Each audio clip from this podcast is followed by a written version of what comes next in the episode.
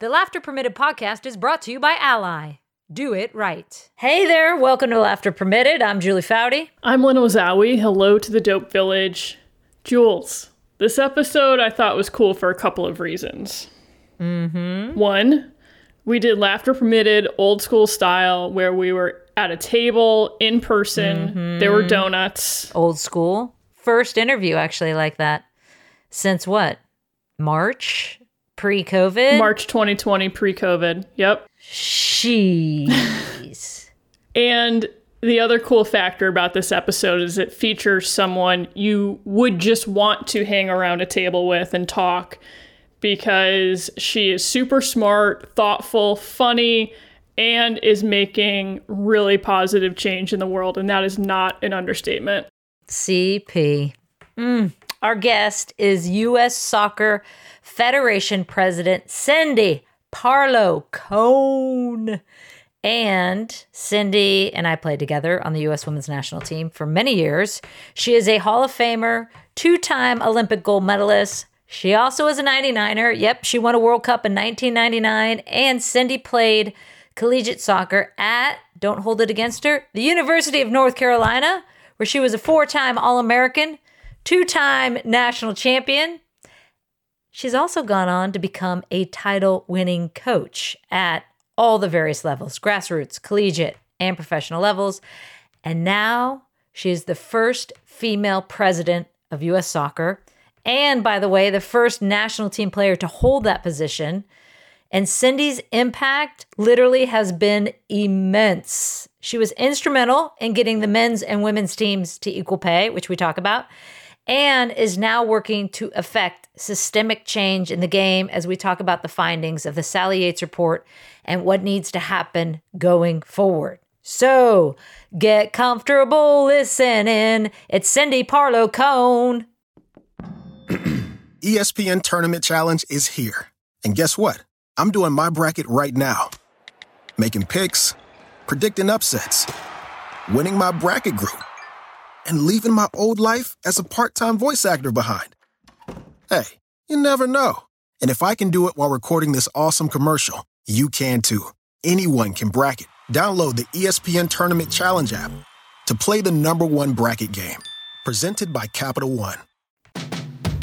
Kick back, relax, and unwind. Let's have a good time finding the joy in life. We're so bright, talking and laughing combined. Feeling alright, get comfortable listening. It's laughter permitted. We're in person. Yes, finally. Ah, And for the record, we have donuts for the first time in a long time because we haven't been in person. But I didn't get them. And I didn't eat them. you didn't eat them. I'm not that nice. You're not that hungry. You're correct. Janae Blackburn got them for us. ESPNW Summit tradition. She always brings me donuts. Isn't that sweet? That is very It's one of my friends who's always who's always comes. She's awesome. It's a good way to buy your love. yeah, it is. I'm so easy. it's so easy. It's that obvious, isn't it? Um, Cindy, can you set the scene of where we are? Yeah, we are in beautiful Ojai, California. Mm-hmm. Um, I have never been here before, but it is absolutely majestic. Um, we are here at the ESPNW Summit, and we are hanging out in person in Julie Foudy's cool suite. Um, Like full disclosure, this is the swankest suite I have ever had. it's pretty My unbelievable. sister staying with me. We walked in. We were like, "What? this is amazing!"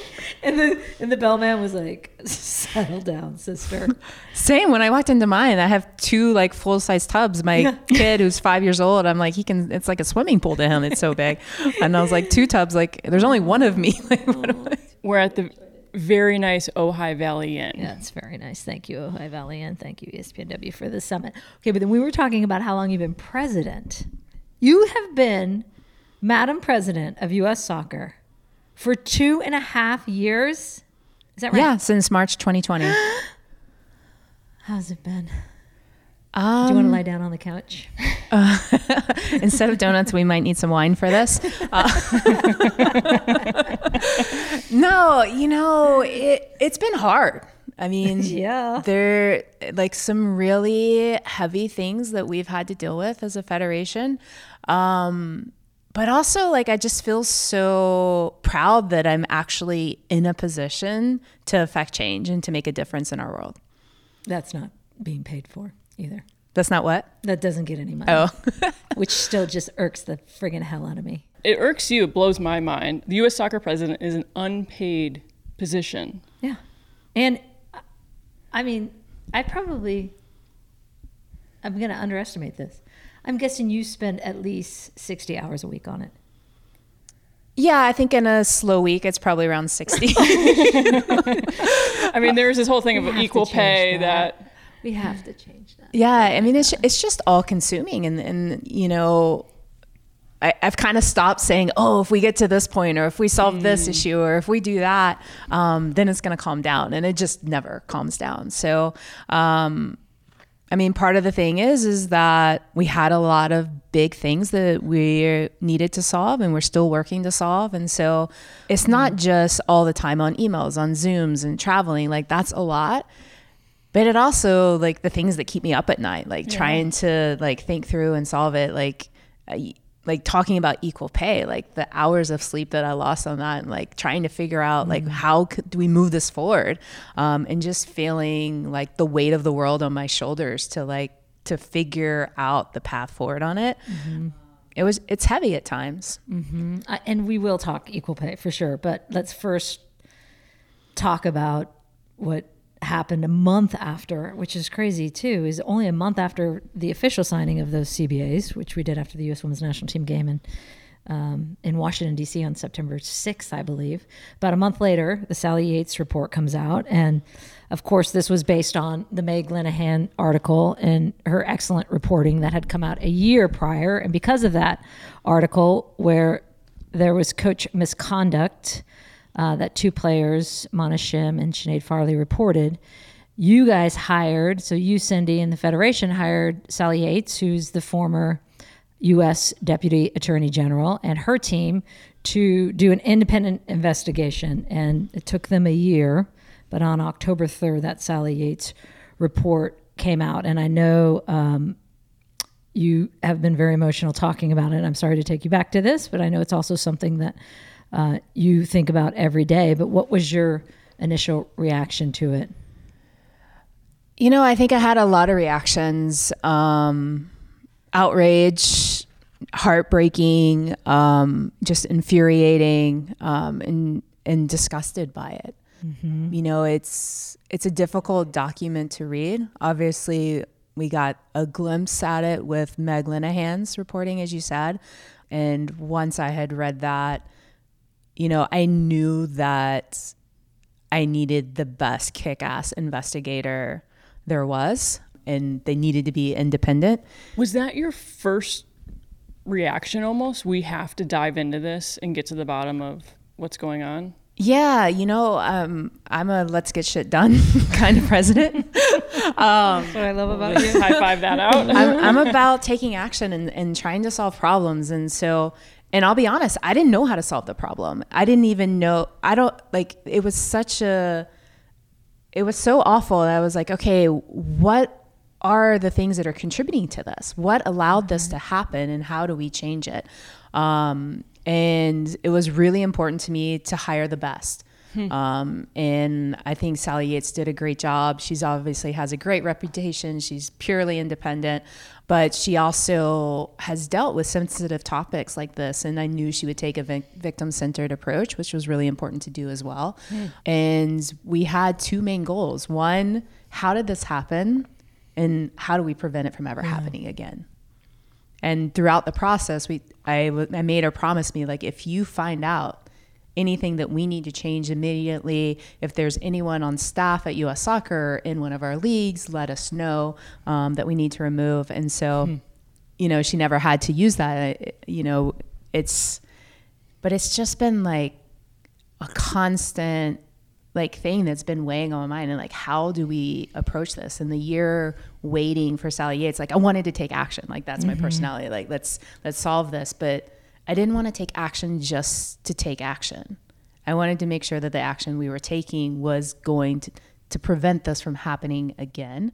Um, and so that's why I'm excited about Sally Yates' recommendations, and my board voted unanimously to implement them all. So we are full speed ahead working on implementing them all.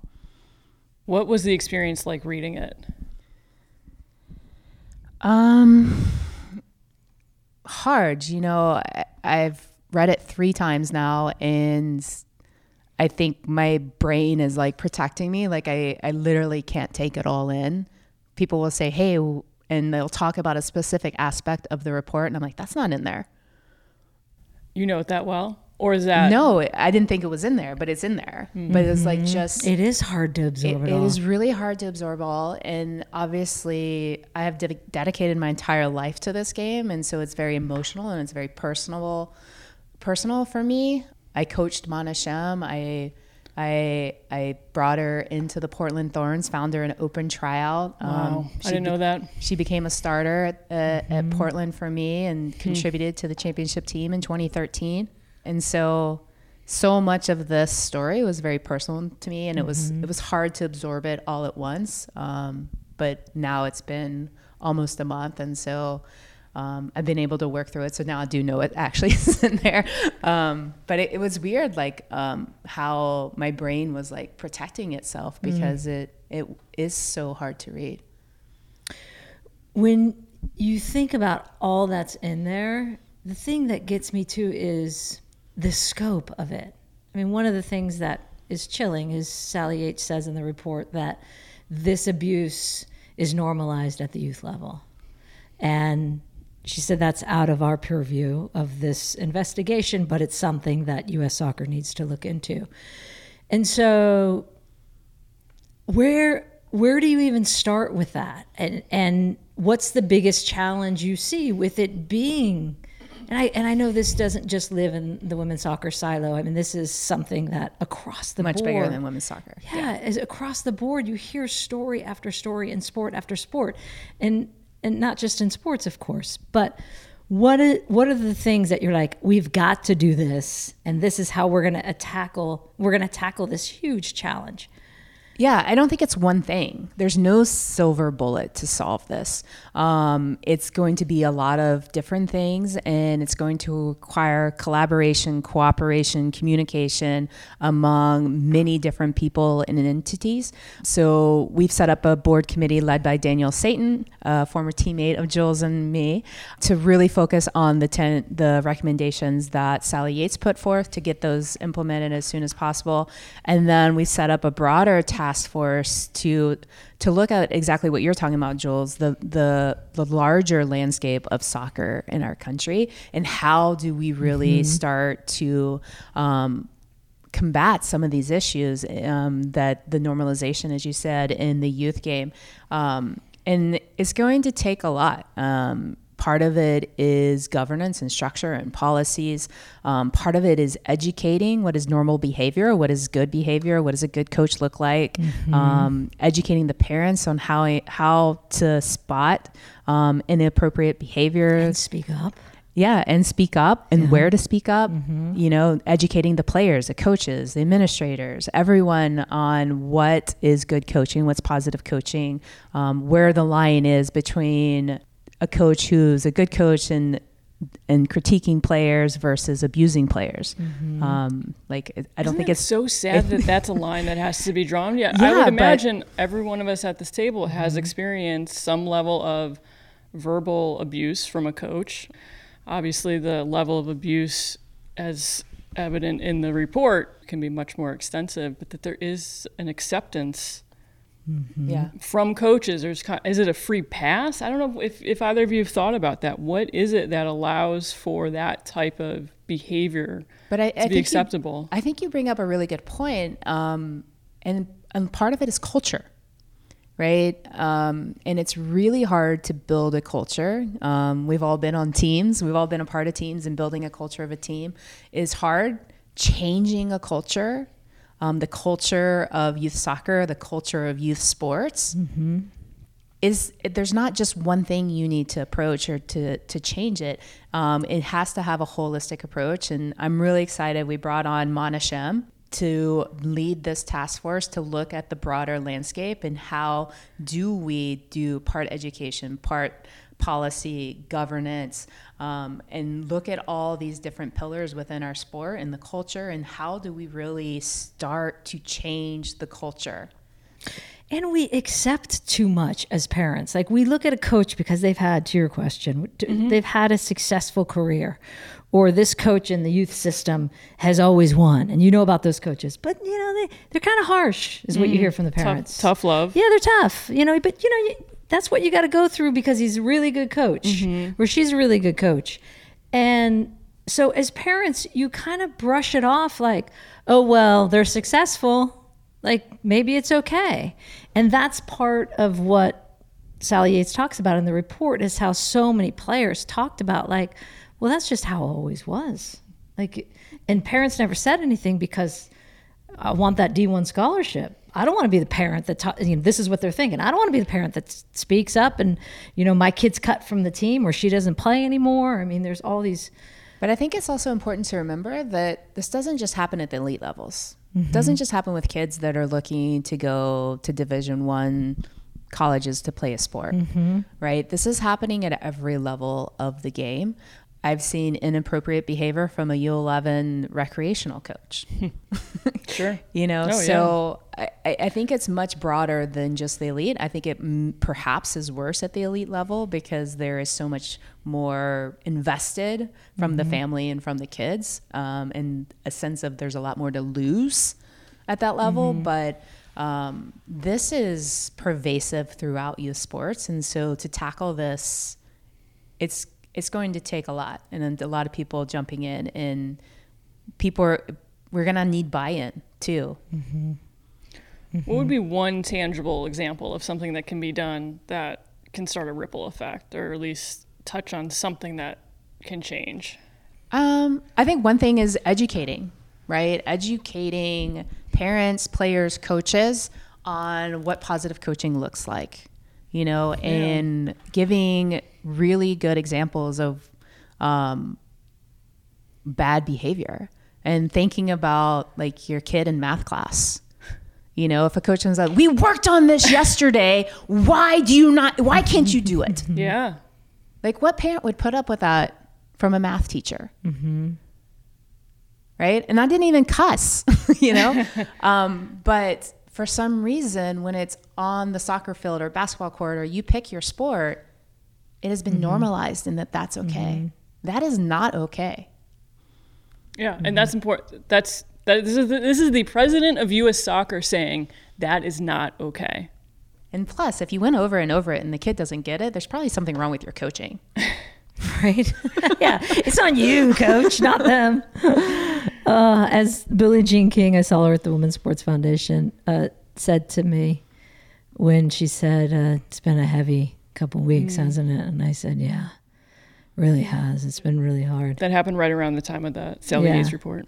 Yeah, and um, and she said, change can be painful, and this will be growth, and this will change what has been needing to be changed for a very long time. I agree. And like, I have hope um, that this will have a galvanizing effect and really motivate people to make the change that needs to be made. Um, like, I'll give one example. Um, the USOPC background checks, like to move to that standard of everyone um, in the soccer ecosystem doing the USOPC background checks, is going to cost people more. But that is a cost that we all should be willing to take on to to try to pr- add another layer of protection for the mm-hmm. kids. Mm-hmm. Will it solve everything? No, there's nothing that will solve everything. But these are the types of steps and types of buy-in and types of investment that we need to make to do everything we can to make sure our kids are safe. Speaking of investments, and speaking of another thing on your plate as president over the last two and a half years, is the equal pay deal and what that means to the women's team, of course, to the men's team as well. And eh, honestly, the, the thing that intrigues me the most is the ripple effect of this moment because again, some context for listeners who may not know, Cindy was very instrumental as president in finally getting the CBAs, the collective bargaining agreements of both the men's and women's teams signed, and they were truly equal. A lot of federations have said they were equal, they are not equal. This was equalizing World Cup FIFA prize money, which was always the big elephant in the room because there was such a different payout from from FIFA for the men being successful as there was for the women. And um, to get that done and the ripple effect that will have, you have to already be seeing that. What are you noticing? Yeah, you know, I, I've had several different federations from other countries reach out to me trying to figure out how we got it done. Um, you know, and it wasn't easy. I mean, Jules, we have been in this equal pay fight for over two decades Yeah, I was gonna together. say, it only took us about four decades, honestly. you know and you know obviously this was top of mind for me as soon as i became president and it took me two and a half years to actually get to this point so um, it definitely wasn't a straight line it wasn't easy How did you do it? Come on, give us the good dirt. I don't think Cindy has slept in two and a half years. That might be the secret.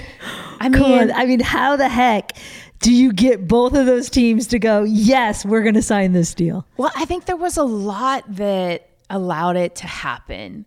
I think one is that our men's national team was out of contract. So, and the women's national team's contract was coming to an end. And so we had this like moment in time that we'd never had before where both teams needed to negotiate their CBAs. And, you know, I kept pushing to get to one contract. Um, and no one believed that we could do it. My team didn't believe it. You didn't believe it. No, I love the idea. You love the idea, but you didn't think we we'd do get to it. I'm like, yes, I love that one pot idea. yeah, my my family didn't think we'd get to it. Um, the I don't think the players believed it. Um, but I I just felt like we had this moment in time, and you know, equal pay was forever going to be elusive unless it was the same.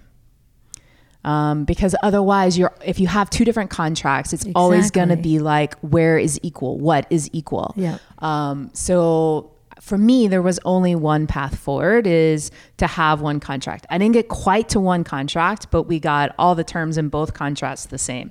Um, so I'm happy where we landed. I'm I, I gave up on the one contract thing, but um, you know, I think one of the turning points is when we drew the line in the sand and we said there will be no new CBAs unless there is equalization of World Cup prize money. Um, and you know, I give our women's national team and their PA, the men's national team and their PA, um, a lot of credit for coming together um, and working together and figuring it out. Um, You know, to have the three different organizations at the same table negotiating. I mean, I don't know how many of your listeners have ever negotiated a CBA, but it is exhausting and so challenging. There's hard. not much fun about it. Negotiating two CBAs at once. Um, people thought was going to be impossible. And by the way, the settlement for the women's national team litigation was weighing in the balance till after the CBA deals were done. Right. So there was a lot going on.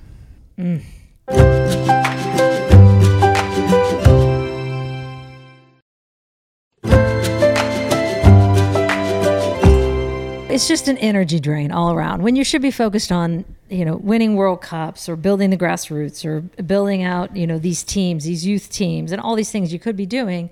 It just takes away all this money and time and energy from it. So I commend you for that.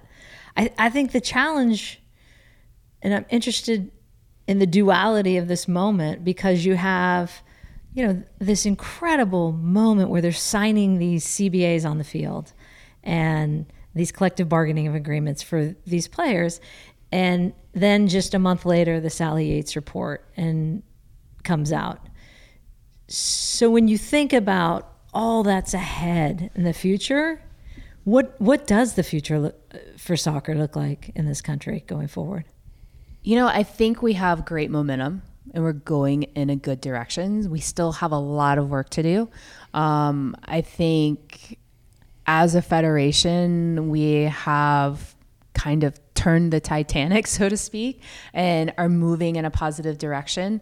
Um, but as Sally Yates' report pointed out very clearly, like we have systemic issues, not just in soccer, but in sports in general.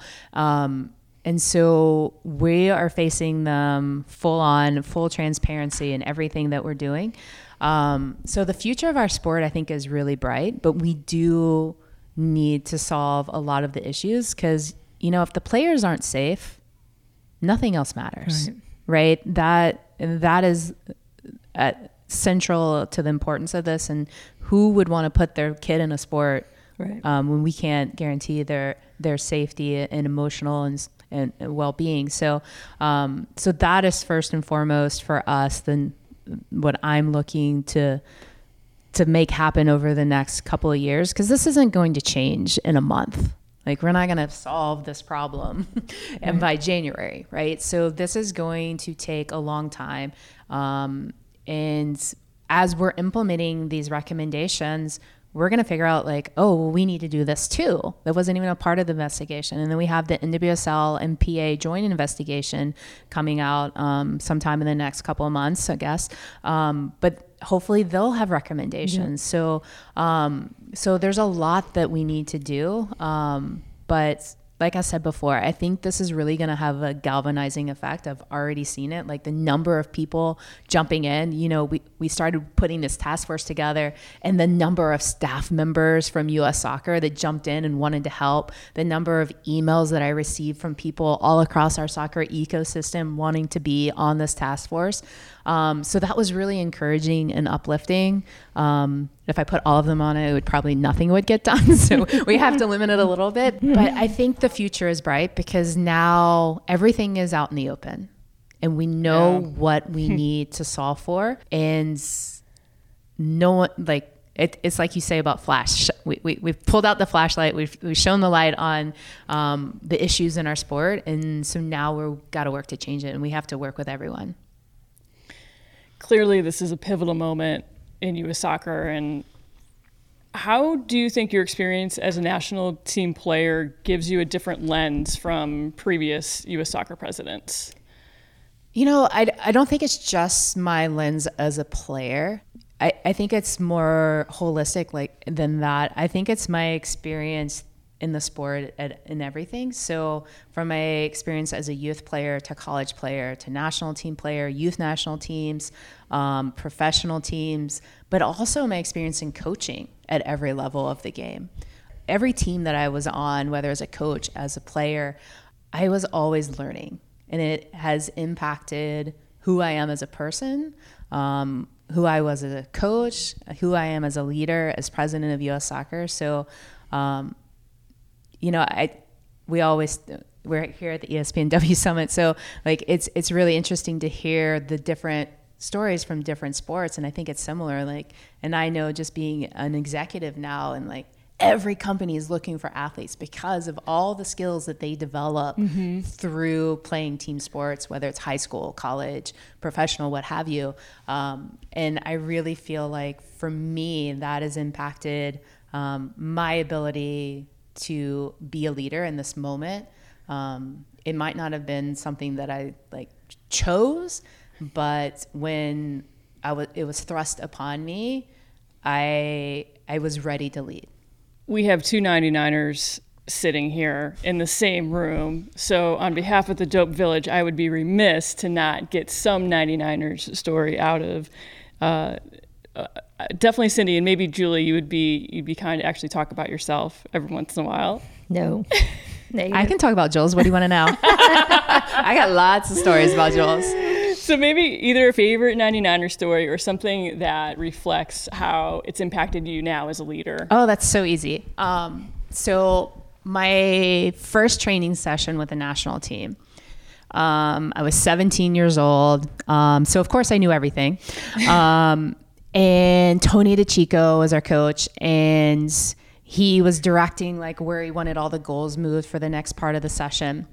And Jules and Carla like sprinted to the farthest goal. Oh, thank God. To I thought carry you were going to say something like, You never know where my stories are going to yeah, go. Jules and Carla were like, yo, you, get it. No, exactly the opposite. You guys sprinted um, like there was a prize to who could get to the farthest goal to move. and and I was like Competitive with our goal moving. yeah, I'm this 17 year old kid, and I'm like, man, these people like to move goals. I'm just gonna like have a sip of water while they're moving the goals. Um, but it it took me a while, and I was like, wait, no one enjoys moving goals. Uh,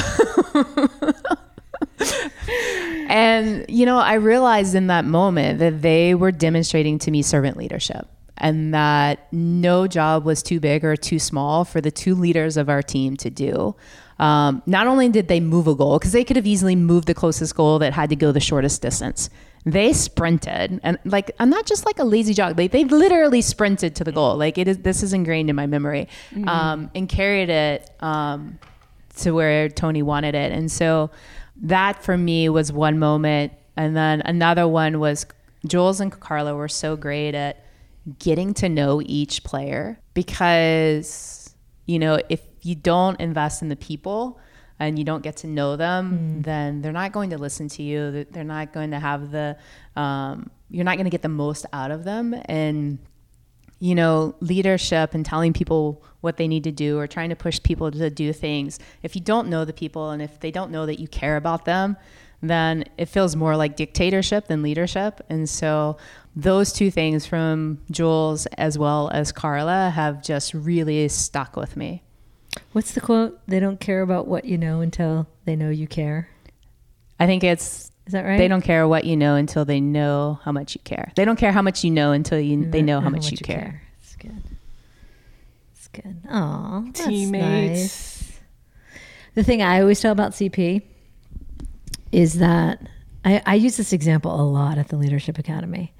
Is and when I'm talking about why our teams were successful, and you go down, literally, you go down the line of the teams that have won and been successful, and it's always the players from 1 to 20 on the roster get it. And CP, whether she was starting, whether she was on the bench, and she had you had a period, was it 99 actually? I don't know where was it later? the oh, so- sorry. I know we're teammates, but I still can't read your mind. when you would like you'd start a game and then you'd be on the bench the next game and then you'd start a game and then you'd be on the bench. It was like this kind of this roller coaster. And i could Welcome to life doing CBAs. yeah yeah. Well and it was your period on the national team where you would you would start and then you'd sit and you start.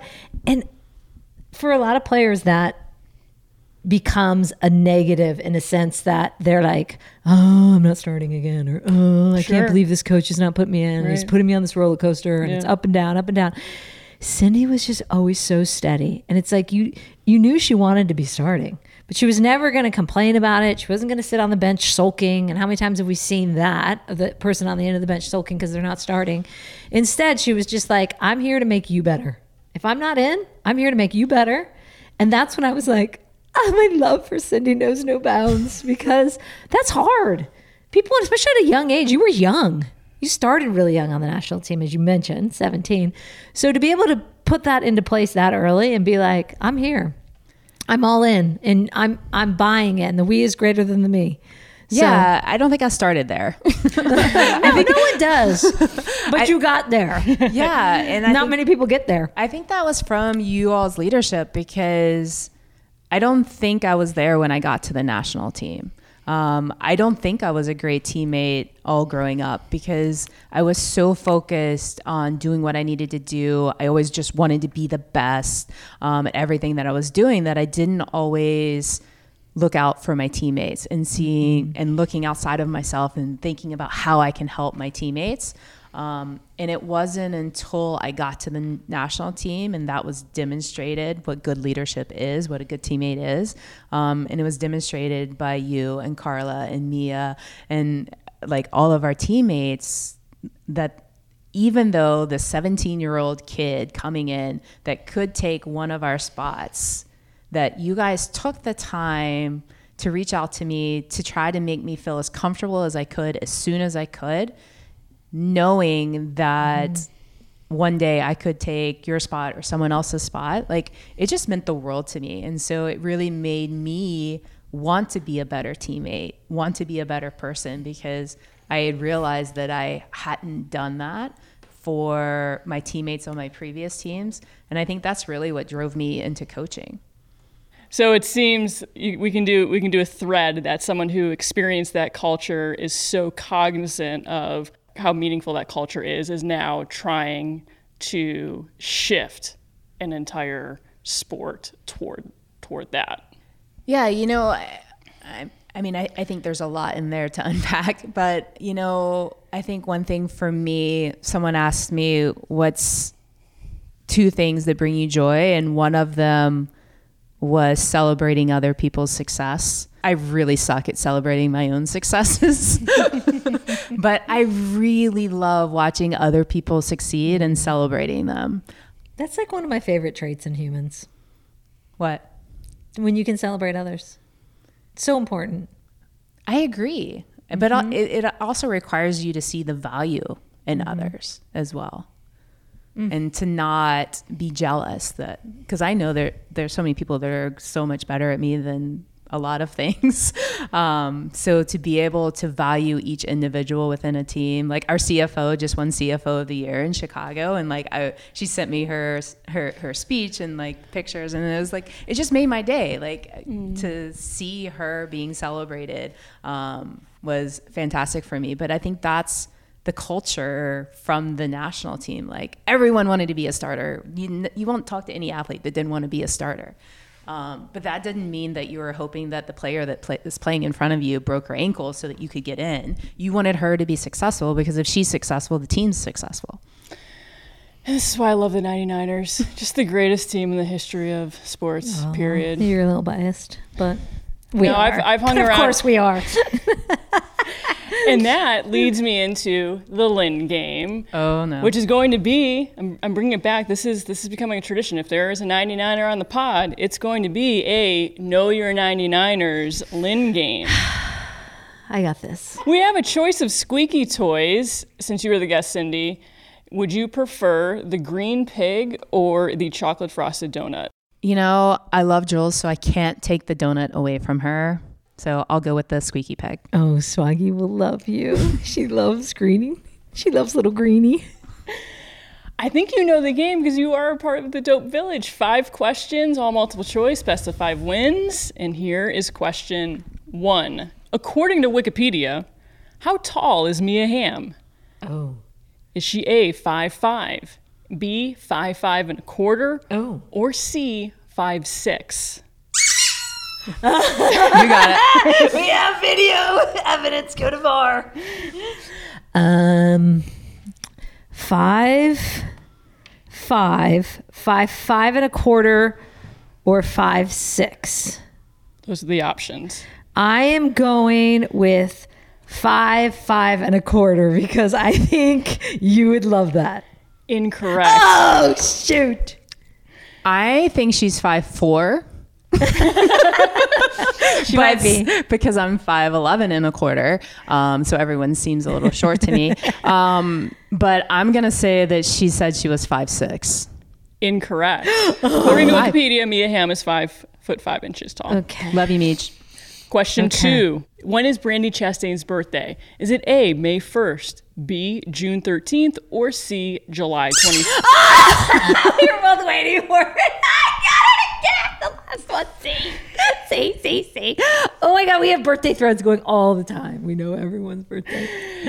Was that Bo. Julie? Did she get in? Yeah. It was so. It was her. Okay. Integrity. when you close the gap between What, what you say and, what, you do. Jenny Levy. Okay. And the answer? Your your answer? See, Oh, okay. I didn't even hear you say C. Oh, it was yeah. just so. Okay. Correct. said it. I said know. She's right. Mm-hmm. Question three. Where was Carla Overbeck born? Texas. Incorrect. Is it A. Incorrect. Bismarck, North? So it goes to Julie. Okay. Bismarck, North Dakota, B, Torrance, California, or C, Pasadena, California?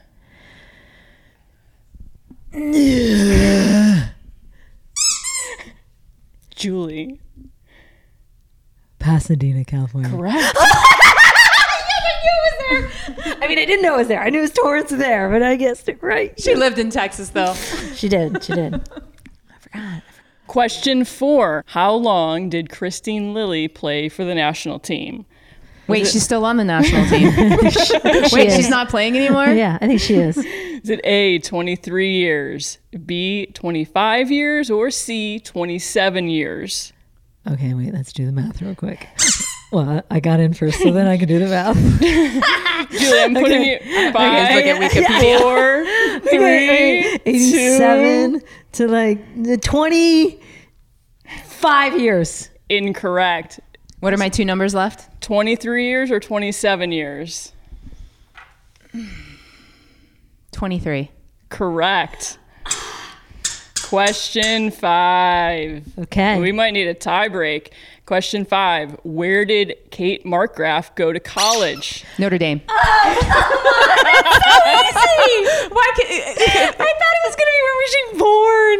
I was waiting. Her middle name. Oh, So okay. tiebreak. I'm, I'm really excited for this. Oh, okay, We're gonna oh, okay. do rock paper scissors a tiebreak in real life, in person. oh wait, we What? are. Yeah. We're not squeaking. No, it's rock paper scissors. It's a two two. This is we're on. It's like penalty shots. Rock, paper, scissors. Then you go on shoot. Okay, I got you. You got it. I got you. I'm kind of stressed. I'm sweating. It's not worth sweating over. I'm stressed. Equal pay is re- something to stress over. I really like to win this game. and you don't do it very often. I'm not president, I have nothing else to stress about. Okay, ready? Rock, paper, scissors, shoot! Cindy Parlow takes rock paper scissors with scissors over Up paper. Two zero as takes, well. takes the Lynn game. Yeah? Don't ever up count me out, Jules. My Don't, God! don't tell me I can't do something. How about some most pressing questions? Uh, most pressing questions. What book should everyone read? Ooh, that is a great question. Um, I'm going to go with The Power of One. Bryce Courtenay. Yep. The best. And all his other books are great as Yeah. well. That's so good. That's my favorite too. When did we read that? That we read that on the national team together at some point. I remember when we all had oh Colleen. It all comes back to Flash. Dr. Colleen. Yeah, I think she Flash recommended that to us. I read it before then. Did I- you? Yeah. Um, best Tennessee accent. Oh, you want me to do my best yeah. Tennessee accent? Yeah, because I love it. I love it. I really love it. Sandy. Sandy, I love it. Yours is terrible. Sandy, it's your mama. Call me.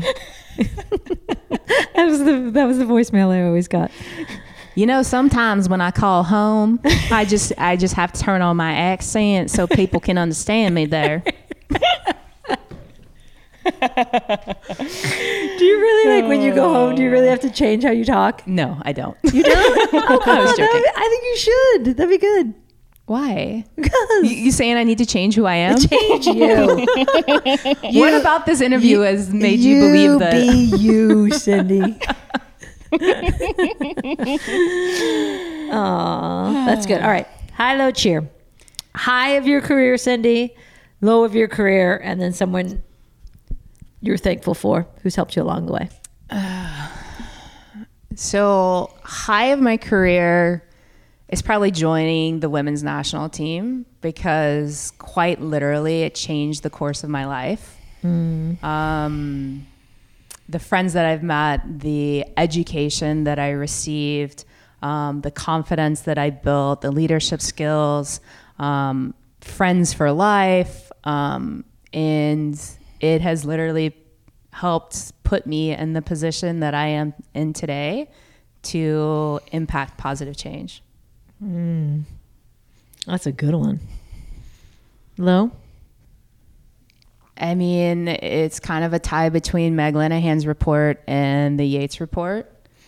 As we've talked about, like it's so personal for me and so I mean for all of us that care about our sport and care about people or women in general. um, but it's just it has been so devastating to read about a sport that I've dedicated my life to, people that I care deeply about to have to go through this. Um, but on the flip side of it, like like I said in my first answer on the high, like I'm also thankful that I'm in a position to create positive change. Indeed, you are. Cheer. Can I have two cheers? Mm-hmm. You know, I would say my, my national team teammates, um, excluding Jules. I was like, oh. yeah, no. Um, you know, when I joined the national team, it was the first time that I really felt at home. It was the first time that I felt like, or that I knew that there were other people, other women out there like me. And throughout my entire life, from the moment I joined the national team at 17 to today, you guys are my rock. Like you, mm-hmm. when things have been really bad during the presidency, you guys are who I turn to um, to this day.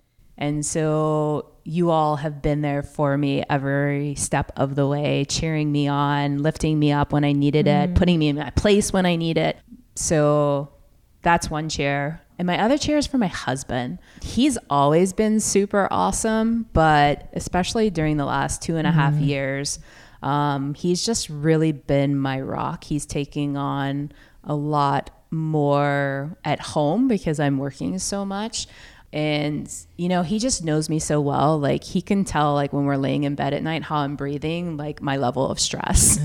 Interesting. Yeah. um, you know, and then when the Sally Yates report came out, um, it was hard for me to tell my part of that story. Um, and like he didn't really he's like i want to do something for you but i don't know what to do for you um, so he went out and bought plants he's like and i'm like plants and he's like isn't it but I, you know you know me i was like plants really and he's like i know but I didn't know what to do for you, and I just wanted to do something. like he's just, like, goodness. he's just God. unbelievable. Sean. Yeah, and that's fantastic. And he's just been there and been my rock and has just really helped me, especially during the down moments um, of of this presidency. But obviously, he's been there for me much longer than just my presidency role. But those are my two cheers. Yeah. I'm going to add one. My cheer. I get a cheer. Wait, you're changing the rules of your own game? Yeah, because because I can. Okay. Um, and I will shout this from the rooftops till the day I die. But to have someone like you, I cheer you because here we are in this really important time in our sport and I think in the women's space. And you've played the game, you've lived the game, you've coached the game at all these different levels. You understand people and empathy and all these elements that are going to go into changing the culture, as we've talked about in this entire podcast. And you are perfectly suited for that. And so I am so grateful that you, when elected as president, were like, yeah, I- a volunteer position. I'm on it. I'm going to do this and I'm going to embrace it and I am going to run with it because that's what you're doing, Send. And your legacy on what you're able to change beyond equal pay. But this next phase is something that is so needed. And I couldn't think of a more perfect person to be in that position right now than you. Thanks. I think Grant Wahl wrote a great story about the 99ers and who would be probably the last person that you would choose from the 99ers to be president of U.S. soccer. And I think that was me. Grant Wahl is always wrong, anyways. He didn't say last, but definitely. You're not always wrong, Grant. I like you. Just that time. But thank you. Um, but literally, I, I couldn't do what I'm doing without the support that I've been given and um, our staff at U.S. Soccer and Oh, players jumping coming. on board. you We're know. cutting this off. Okay. I knew that was coming. I wonder if there's a goal nearby that the two of you can go move together. I think that'd be a good way to end this. I can't keep up with her and Carla. Like they sprint We're to gonna them. sprint. I'm gonna sprint to the Bloody Mary table. Actually, Literally, that was my first training session. My first training session with the full national team. well, now we just literally sprint to the bar. we don't sprint anywhere anymore. we we, limp, we hobble. We limp. Drag a drag a leg behind us. First one to the Moscow Mule.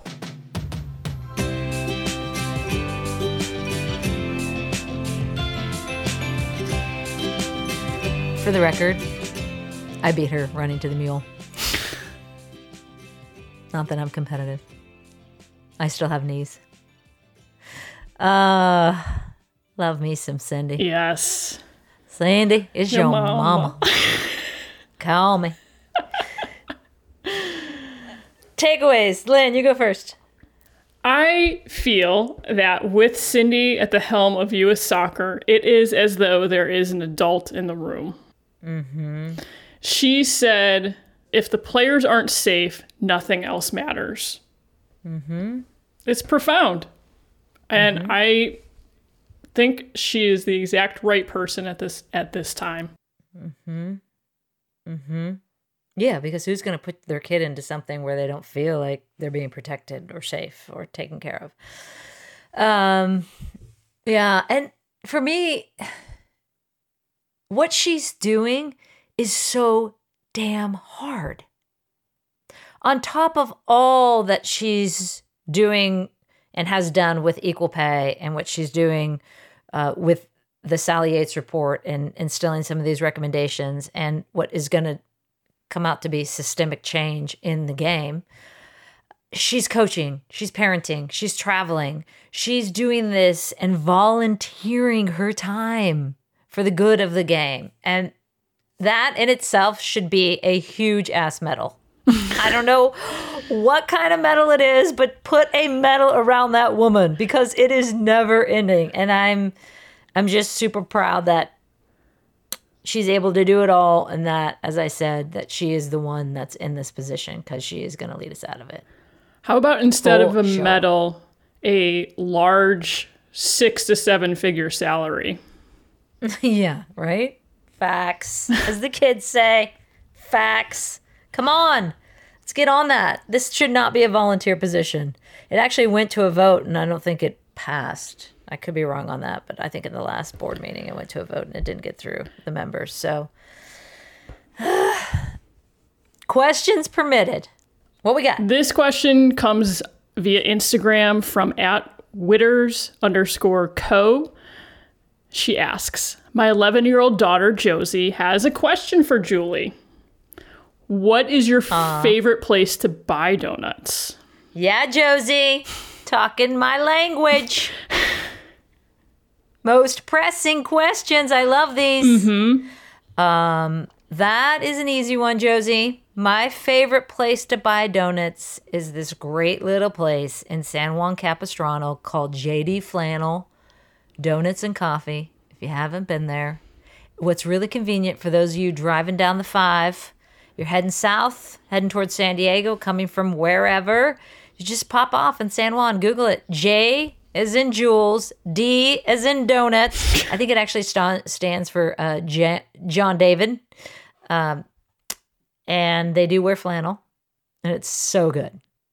It's so good. Lynn, maybe is it's maybe not Lynn's favorite donut shop, Well, I wasn't, don't let that dissuade I you. I wasn't going to say anything. I don't, I don't want to. Mm-hmm. I don't want to sell out JD Flannel. I Well, had just because you got you had a tummy ache. I had a t- I had a tummy ache that day, and I yeah. when I had when I experienced JD Flannel. So for me, it's more Surfin' Donuts in San Clemente that I would lean lean which toward. is very much yeah that's also really good i've been trying so hard to kick my donut addiction i've been really good but when we start talking about it i start salivating maybe maybe even shaking so Maybe even shake. josie thanks for thanks for that josie Well, and for the record, you've not, at least as far as I know, you have not eaten today. no i'm gonna eat So, I really do. like, this is just talking donuts is getting your stomach gurgling. Okay before we go lynn Yes, or ring update please yes. Last episode, I said that based on my findings of the scores, I was going to focus on recovery between episodes. I definitely, through this experience, have seen that I have focused more on the sleep score than I have the readiness score. And the readiness score, it has been really telling me, hey, you need to take it easy. And it, it coincided, this whole thought experiment coincided with I, I was sick. I had a cough for a couple of weeks. And then I mm-hmm. traveled and but still I do have this kind of new awareness of rest and recovery. So this past week, I did my best to dedicate 30 minutes a day to some R&R. One of the 30 minutes of R&R, for example, was I set an alarm on my phone and laid on my couch and watched TV, and I made myself not do anything else. Hmm. And my body, it just sort of sank into the couch. And I hmm. could That's because it's a new comfortable couch. it's a super comfy couch but to kind of give myself a mental break of saying no emails no texts no instagram. Mm-hmm. You are laying here and zoning out. And it felt mm-hmm. i could feel it. Yeah. It's almost you have to do like a blackout in terms of what I mm. tell the kids, like screens off, phones off. Uh, that's good. interestingly enough Sue Enquist was telling me how colleges now are beginning to have recovery rooms for athletes. Mm-hmm. So i mm-hmm. think we're onto something here. Topic of conversation. It's mm. mm, something I'm not very good at.